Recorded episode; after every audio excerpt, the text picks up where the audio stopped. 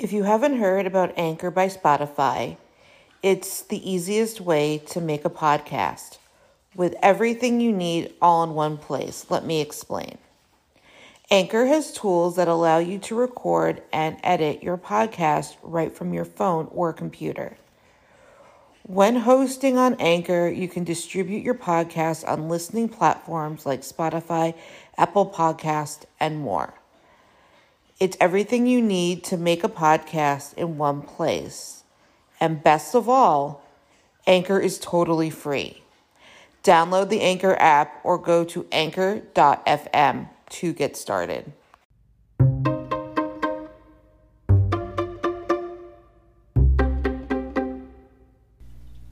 Thank you for listening to the Fierce Autie podcast, where we talk about disability, quackery, parenting, and Jewish life.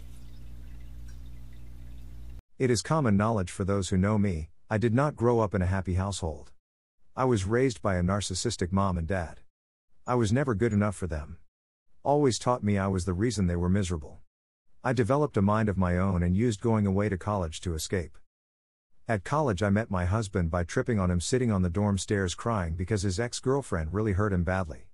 We exchanged numbers, and the rest is history. Soon after this, he brought me to meet his mom. She looked just like him, having a friendly smile on her face. He stood next to her and said, I can see clear over the top of your head. I assume it was because he was in his 20s and he was showing off. He then looked at me. I was shorter than her. The first thing she ever said to me was, Go ahead, slap him. Then she asked him, Are you going to introduce us? I taught you better than that. After that meeting, I never called her by her first name. It was always mom. She had said there are no such things as in laws, only new family members. We grew close over the years.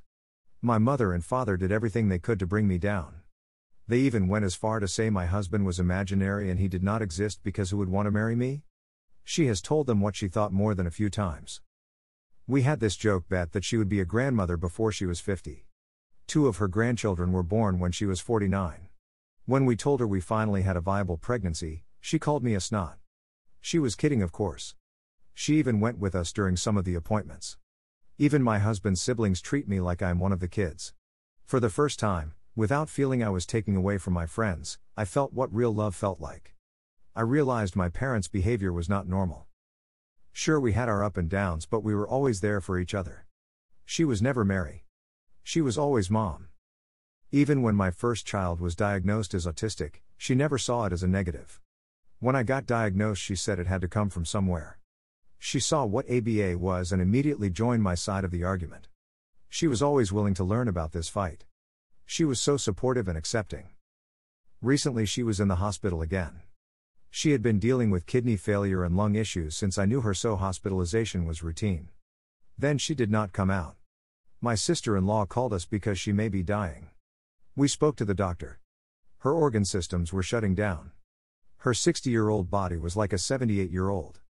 This was three days ago. We got the call today. She had passed peacefully. We all knew it was coming. We did not keep it from the kids. Three of my children are autistic too, so I know how important preparing something traumatic is. This was the worst loss of my life. My children are taking it well. My husband and I are taking turns breaking down. We try not to let the kids see how it is affecting us. For me, I feel the loss in my soul. It literally consumes me. I am trying to be strong for my husband, but it's hard. All my senses are heightened. I find myself stimming more. Not physically, but with sound and music. I am overly sensitive to touch when he wants a hug. I am trying to power through it. It is so hard when you just want to rip your skin off at everything that touches you.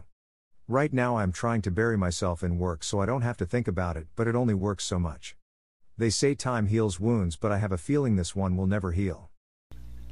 Don't forget to subscribe or follow on Spotify, Apple Podcasts, Facebook, Twitter, YouTube, and Instagram.